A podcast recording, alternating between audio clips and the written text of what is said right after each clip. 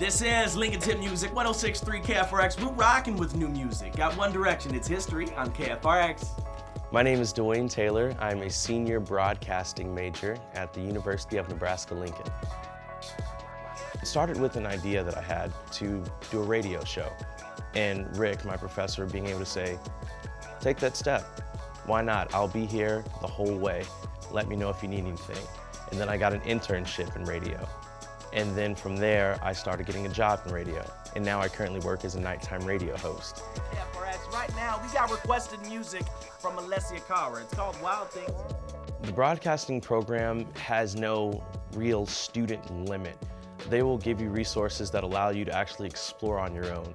We have a radio studio, a real radio studio called KRNU, and you can get full radio experience inside of that studio. You will get hands-on opportunities from day one. So if you say, I want to be a news anchor, I want to be a radio host, and you come to campus that first day, you're going to have an opportunity to do that. The tools that you have are going to be backed up by professionals who've been there. And they're going to teach you how to use that to make sure that once you enter the professional realm, you're 100% ready to take it on no matter what. There are so many opportunities for new things to start in the broadcasting program. It may just be someone sitting around chatting, yeah, I've got this idea and I didn't know if it would fly. Of course it can fly. And that's exactly how we change new media. That's how new media is new media. That's how it's formed by students like us, young broadcasters saying, we can make the change. Why not do it now?